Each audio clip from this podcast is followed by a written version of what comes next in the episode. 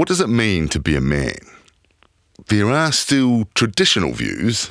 My old man, ever since I got married at 19, he basically told me, like, you gotta be a man, take care of your wife, and if we have kids, which we do, I gotta take care of them too. But less traditional ones are getting real traction. I fit women's wear better than I fit men's wear, so it made sense to just wear women's wear if I could get away with it.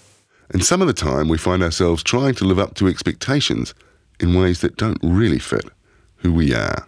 And uh, I could not understand why anyone would see putting your head between two other men's buttocks as being the high point of New Zealand culture. I, I was staggered by it. But I never said that, of course. What's clear is that from Me Too to men's groups, the way men are told to see themselves is changing. And whether that's an issue depends on who you talk to. But when the word most associated with masculinity these days is toxic, it feels like we should understand the underlying ideas in play that tell us who we are. What does a man look like?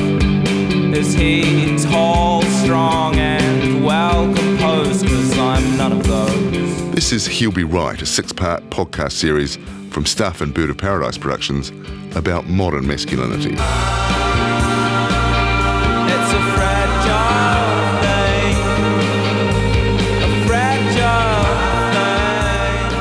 I'm John Daniel. I'm 48 years old, white, played rugby pretty seriously, and didn't eat quiche for years because I once saw the cover of a book entitled Real Men Don't Eat Quiche. And I'm Glenn McConnell. I'm 23, Māori, and being a vegetarian, quiche is a staple for me. When John asked me to work on this podcast, my first thought was, is masculinity an outdated idea altogether? I have friends who don't identify as either a man or woman. Increasingly, people are just people. I think it makes a difference whether you're a man or a woman, not just because of the biology, but because of all the cues we pick up from the world we live in. So we come at this from different angles. But what we're trying to find out is what it means to be a man in New Zealand in 2021. I was hoping for some quick bonding across the 25 years that separate us. We had talked about a road trip, but as luck would have it, our first two interviews were in suburban Auckland, not far from the stuff office. So we picked up some sandwiches and sat in the car eating them as we watched the world go by and tried to get a handle on some of the big questions. Like whether a guy with a shiny black ute and Graylin is a tradie or just likes the feeling he gets from an SUV. He might be doing landscaping for some outrageous thing. Oh, yes, a gardener. So it wasn't a road trip, but it was still a bit of a car crash as I tried to talk about my feelings. And my sort of go-to emotions are uh, anger and anxiety, and and I Happiness? Joy? uh, yeah, I guess, but Anyway, enough of that. If I'm running a kind of Eeyore vibe, Glenn has quite a positive outlook. I could get ripped and become a jiu-jitsu star or potentially do nothing and be a model. Well, in fairness, that's taken slightly out of context, but he did say it. We'll look at the science, testosterone, sex, and gender later on. We'll also talk to men and women from all over the country about relationships and mental health, expectations and extremism, rites of passage, and masculinity in Te Ao Māori. In this episode, we're looking at bodies, how our identities are wrapped up in them, how New Zealand's history shapes the way we think about ourselves because of them, and how some of those perceptions are shifting as the culture shifts under our feet. It would be great to have a an answer to this, to, to what is modern masculinity. I'm a little bit worried that I think going into this, the answer is going to be something like there is no right way. But that's probably true. I think that might be true, but there are probably wrong ways. Yeah, there's definitely wrong ways.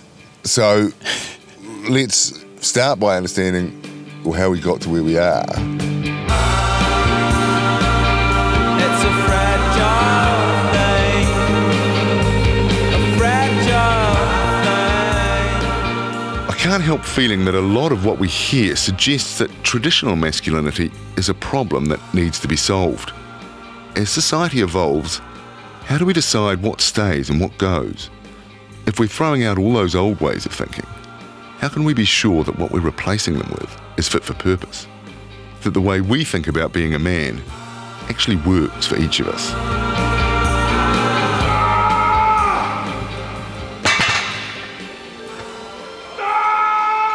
In late 2019, we were in the gym of Auckland's Super Rugby franchise, the Blues, getting ready for the flat out physical effort of pre season training. What's the thing you fear most about pre-season? Oh, probably the running. it's always hard to get a big rig around if you're um, heavy like me. That's Karl Tu'inukuafe, husband, father of three boys, and All Black prop. In a game made for big men, he's the second heaviest All Black of all time, weighing around 137 kilos. On the field, he looks like a war machine with a moustache. As the All Blacks keep the pressure on, Tu'inukuafe, and close to the line and over the line. Big Karl gets his first try in Test rugby. But just five years ago, he was in a very different place. Age 21, working in security with an infant son, he weighed more than 170 kilos. I was basically struggling to, you know, go to sleep. Like I could barely tie my shoelaces without like getting lightheaded because I couldn't really, you know, breathe bending over and stuff. So that's when I saw the doc in 2014 and was just told me it was time to do something about my weight or just building myself up for, you know, uh, heart attack or yeah, stuff like that. That's a tough moment. Do you remember what you thought at the time? At the time, I was all I was thinking was like, oh, you know, I just had my son the year before in 2013, so I was just thinking I, I didn't want to, you know, die early or not have my uh, wife and son set up if I was to die the next day. So all I was thinking was um, I got to do something, and I thought rugby was the easiest thing to go back to. Yeah. And so those first sessions when you must have started running, like, you know, that must have been very hard. Oh yeah, no, it was tough. You know, I was um, running around Mangere on Massey Road and um, just looping around Vine Street, coming back around, and it was uh, it was tough on the knees. I could only run like maybe five, ten minutes straight before like I would just start walking, just because maybe even less. But um, my knees would pretty much give out just because it was. Uh, yeah, I don't, I don't know what it was. It was just throbbing, and I, I couldn't couldn't hack it. So I'll do a lot of walking and running, trying to run and then walk. So that's how it started. In 2018, he played in every single test of the All Black season. If that sounds like a fairy tale, in 2019, when he should have been getting ready for the World Cup, he got sick. Do you feel like you got let down by your body? Oh yeah, a little bit. Um, I kind of you know 2018 was a big year for me. I've never played that much rugby pretty much in my life, so the, the body's never done anything like that before, and probably just wasn't too prepared mentally and physically. So it was um, good to have those 10 weeks off after having that little scare. Talking to Karl, you get the feeling that he'd take almost anything in his stride, but that little scare was viral meningitis. He was rushed to hospital with fluid on the brain. Turns out war machines are human after all. Appearances can be misleading. I, I, kind of look intimidating, but it's just my size and maybe the look on my face at the time. But yeah, I just want people to be themselves around me. I try to uh, speak softly around pretty much anyone or yeah, just smile a lot just because I don't want people being afraid of me. yeah. I can relate to that. I'm six foot seven, about 120 kilos. Though it isn't necessarily the case, in most people's eyes, big equals strong. And while it has its advantages, it also means you're in danger of throwing your weight around. You have to learn how to turn it on and turn it off. Off the field, you know, you definitely feel like your presence is kind of felt, almost heard without saying anything. Like people look at you and think, oh, you better listen to this guy or um, better watch out for that big guy. Like most of my mates that I um, grew up with in high school, they always come to me like after the first couple of years of knowing me. They always tell me how they kind of had a bit of like a fear of me.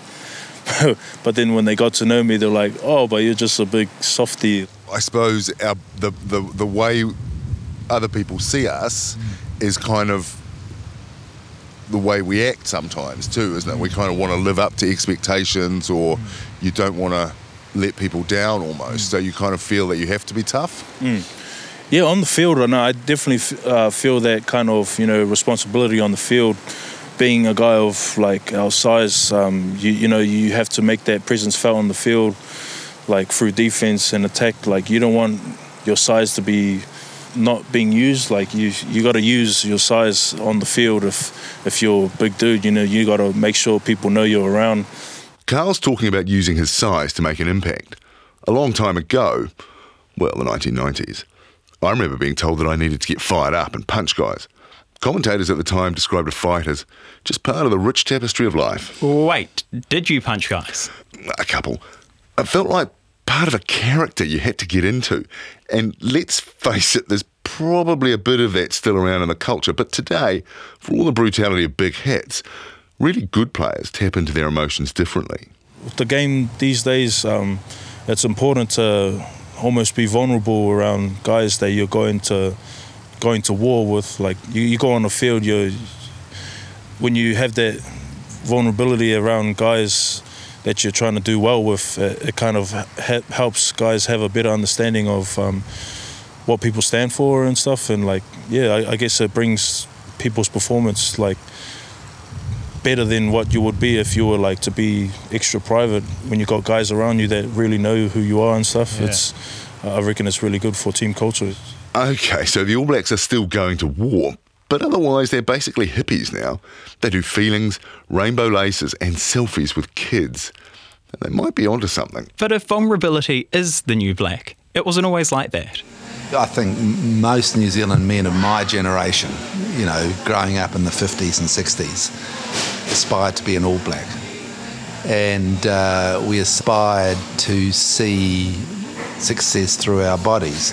Jock Phillips is in his early 70s now. He's still fit and working, but for more than a decade, he was the chief historian.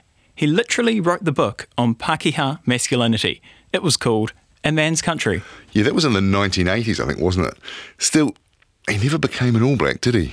I mean, I felt quite a pressure to make sure that I, you know, I played rugby. I uh, showed that I could tough it out in the back blocks, you know, tramp and sleep in a tent and all those things, precisely because I was interested in intellectual things. I had to show that despite those quote unquote effeminate interests, I nevertheless was a real bloke underneath. Ex- extraordinarily strong pressure. Did you enjoy rugby and did you enjoy drinking Speight's? I didn't enjoy rugby at all. I found it scary. You know, I found I found I got hurt. I didn't like getting hurt, and I found myself uh, going into putting my head into a scrum. One of the strangest experiences I have ever had in my life, and uh, I could not understand why anyone would see putting your head between two other men's buttocks as being the high point of New Zealand culture. I, I was staggered by it. But I never said that, of course. I just, I just, you know, buried those thoughts. At this point, my cauliflower ears are burning. I remember being afraid too. But for me, conquering that fear with my mates, it was part of growing up. I dropped rugby as soon as it got serious, but all through primary school, I made my friends play tackle bull rush. Even in the playground, you've got to have some skin in the game. My earliest hero was actually Edmund Hillary. You know, a classic sort of Kiwi bloke with, you know, larger than the Poms and knocked the bastard off, you know, in a way that the, the, the mother country couldn't do. Being better than the Brits was a big part of how rugby got so embedded in the national psyche. New Zealand sent 10,000 soldiers to South Africa to fight at the turn of the 20th century. The Kiwis fought better than their British counterparts, and the Empire wanted to know why. there was a big uh, investigation because there was a lot of disappointment about the way they'd performed, that they, they'd expected to defeat the Boers very quickly and they hadn't. In 1905, the originals were touring Britain, beating the locals at what was then their own game. And this parliamentary investigation occurred at precisely the time when the All Black rugby team was in Britain. And uh, the All Black team, as you know, was highly successful.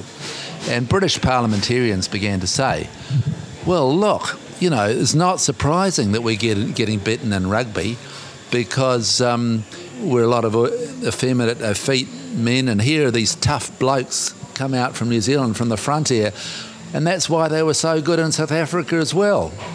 So this gave New Zealand a, an enormous sense of pride in the achievements of their men. Laying the ground for more than a century of sporting excellence, And a long shadow of social pressure around male identity. and I guess generations of men feeling unhappy about their bodies.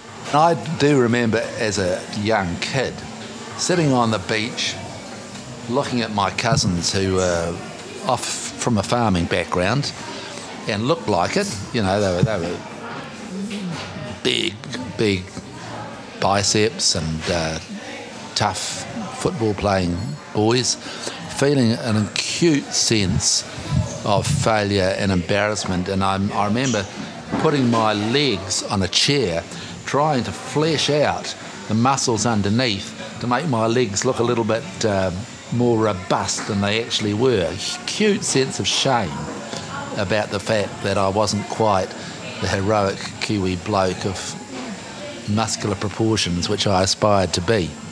So, yeah, I think uh, male identity in New Zealand has been conceived through the body, and it was quite difficult for people in our generation who are short or who are fat or who are particularly thin to comfortably think of themselves as uh, Kiwi blokes at ease with being a Kiwi bloke. So that's a theory. Strong, imposing, muscular men. Men who aren't afraid to put their bodies on the line, climb a mountain, and pummel each other on the field. Yeah, let's wrap it up here. That's the ideal man in New Zealand. But of course, we're not all like that. When you need mealtime inspiration, it's worth shopping Kroger, where you'll find over 30,000 mouthwatering choices that excite your inner foodie. And no matter what tasty choice you make, you'll enjoy our everyday low prices, plus extra ways to save, like digital coupons worth over $600 each week. You can also save up to $1 off per gallon at the pump with fuel points. More savings and more inspiring flavors make shopping Kroger worth it every time. Kroger, fresh for everyone. Fuel restrictions apply. My mum is Vietnamese, and they met in Cambodia and had a bar together for like 10 years or so. And I grew up in Cambodia, so surrounded by women. So I was very, like, I'm very spiritual and in touch with my feminine side. And it took my dad, like, a little while to gauge through that and be like, okay, so he's not normal, or like, I'm saying that in quotations, or just not straight. I was very different from an early age. Rob Tennant is a model, and despite being pushed through college to follow more traditional paths, he now takes advantage of his slender frame to model both men's and women's clothes. I like to play with how people perceive me, And why do you want to do that? just because it starts a conversation. Because if someone did turn around and say something, I guarantee it would probably turn into some form of homophobia, and then, or just misogyny if it came down to it, if they were confused with my gender. A lot of people have been confused about my gender, and that's fine because it starts a conversation.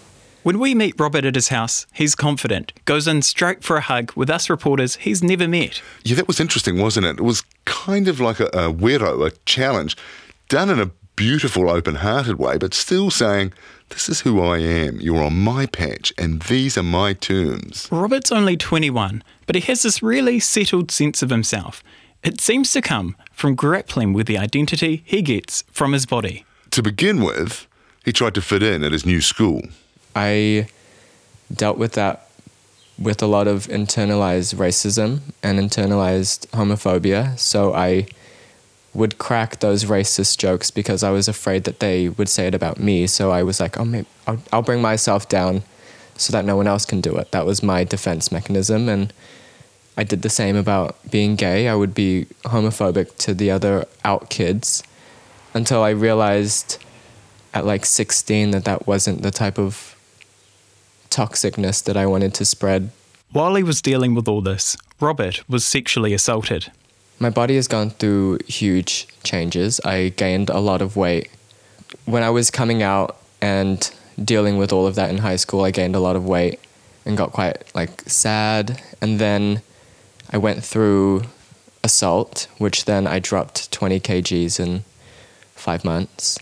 like I didn't know why it happened at the time, but after going through therapy, it was because something I couldn't control happened to me. So then I chose to control something that I could change, which was my eating. And it happens to a lot of people that go through trauma.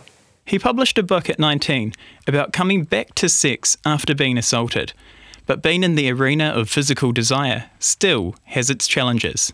Even inside the community, it's a lot of a lot of gay men are very transphobic and will say horrible things and very misogynistic and racist. I've dealt with a lot of racism of people being like, I'm not into Asians, or like I don't date Asians, or I don't meet Asians, or Indians, or blacks. And it's like this very whitewashed. And then that brainwashes these little kids of color into thinking that, oh, they're not as valuable as these white gays.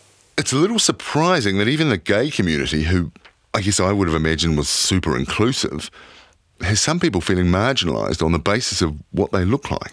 Rob's hoping to diversify our views on beauty. He wants all sorts of different bodies up on the catwalk. Yeah, it's very on trend at the moment for celebrities to talk vaguely about body positivity. But I get a sense Robert genuinely thinks his industry can make a change.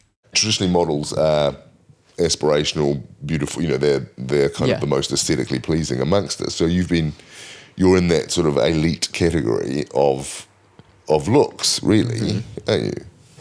that's what I think I'm doing differently is I don't fit those traditional I don't fit in that box. I'm not six foot, I'm not chiseled, I'm not white. But if there was a day where we weren't a trend and that people would just book diversely, that would be the goal. Like I think now it's trendy, but hopefully this trend becomes normal because more people want to just be seen. Like I think if a little Vietnamese kid saw me, he could be like, "Oh wow, like maybe I could do that or whatever." Uh, So, would you say you're, you're comfortable with your body now? And I'm more comfortable, definitely. I'm getting there. There are parts that I'm I think we all want to change, but I'm generally very happy with the skin that I'm in now.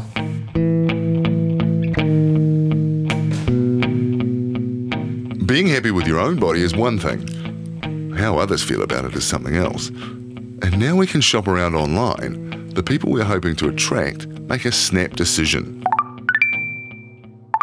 For the uninitiated, that is the sound of a Tinder match. Sarah Powell Jones is a self proclaimed Tinder expert.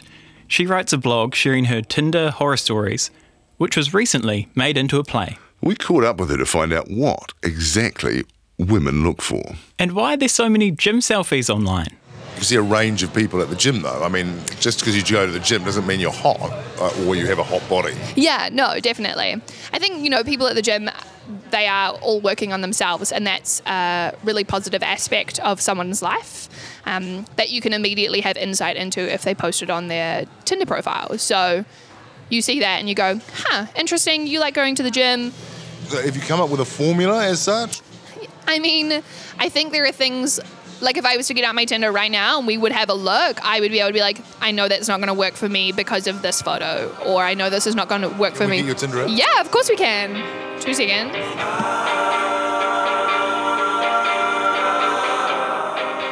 I haven't been on Tinder in a few days, so the algorithm has probably picked up that I haven't been on Tinder in a few days, and is like, I will give you the cream of the crop. Yeah, So this is premium man flesh here. potentially. I have to say, I find algorithms terrifying. Social media didn't invent body image, but it seems to be amplifying it, manipulating us into ways of thinking that we don't fully understand, or perhaps telling us uncomfortable truths that we'd rather not hear. It's hard to tell. Yeah, Seren says she and her friends prefer a guy who smiles and loves animals, although not all animals. Not the guy posing next to a chained up, sedated tiger. He gets a no. Yeah, but the algorithm suggests that might not be the full picture. First thing to note, this man is not wearing a shirt. He's quite buff. It's fair to say that the guy has a six pack. So you don't know how old he is, which means he's a premium user. Loves to snowboard. Okay, so he loves the outdoors. Great.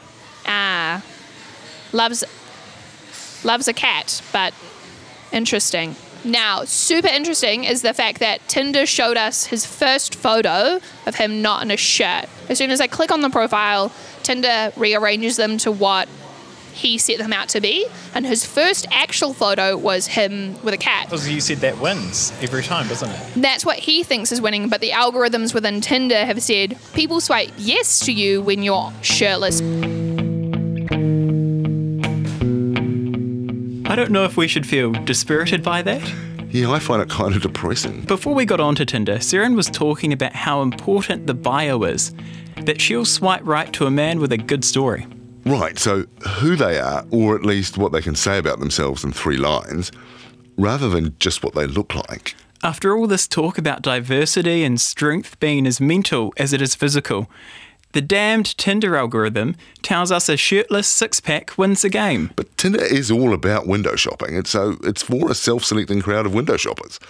It's not surprising it's playing up to them.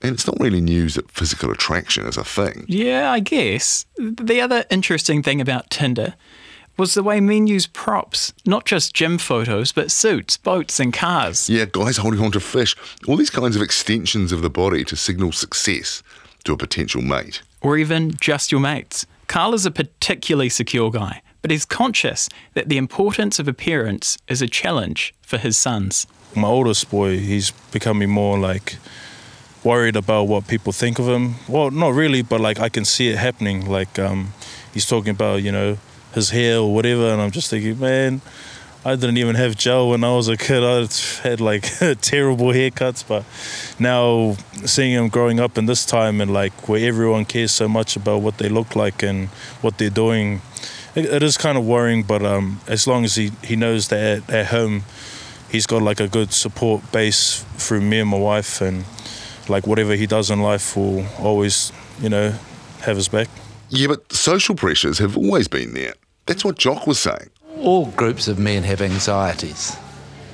And, uh, you know, male culture is quite a competitive and ribbing sort of culture. So individuals have anxieties about their own male identity.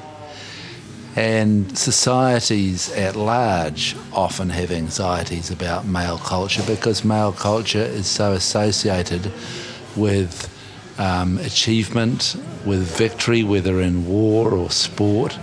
Victory. Men feel a need to show off. Yeah, but have you already forgotten driving around with Karl? There's a world class rugby player showing up to training in a 25 year old Toyota Corona. People ask him if there's something wrong, if that's actually his car. But He just laughs. It's not something that seems to matter to him. True, and Rob is the same, but in a different way. I was supposed to be playing rugby, so I tried that out and I hated it, and I wasn't going to force myself to do something I didn't like. I was very stubborn, I still am. So I just went on my own path and never really paid much attention to it. Yeah, you know that book about how real men don't eat quiche? Apparently, the last line, like the entire point of the book, is that real men do eat quiche because they don't care what other people think. Okay, so you're saying to me that I've been outmanned not just by an all black prop, but by a 21 year old model who wears dresses and, and you. Yeah, pretty much. Even your quiche. You're such an edge lord.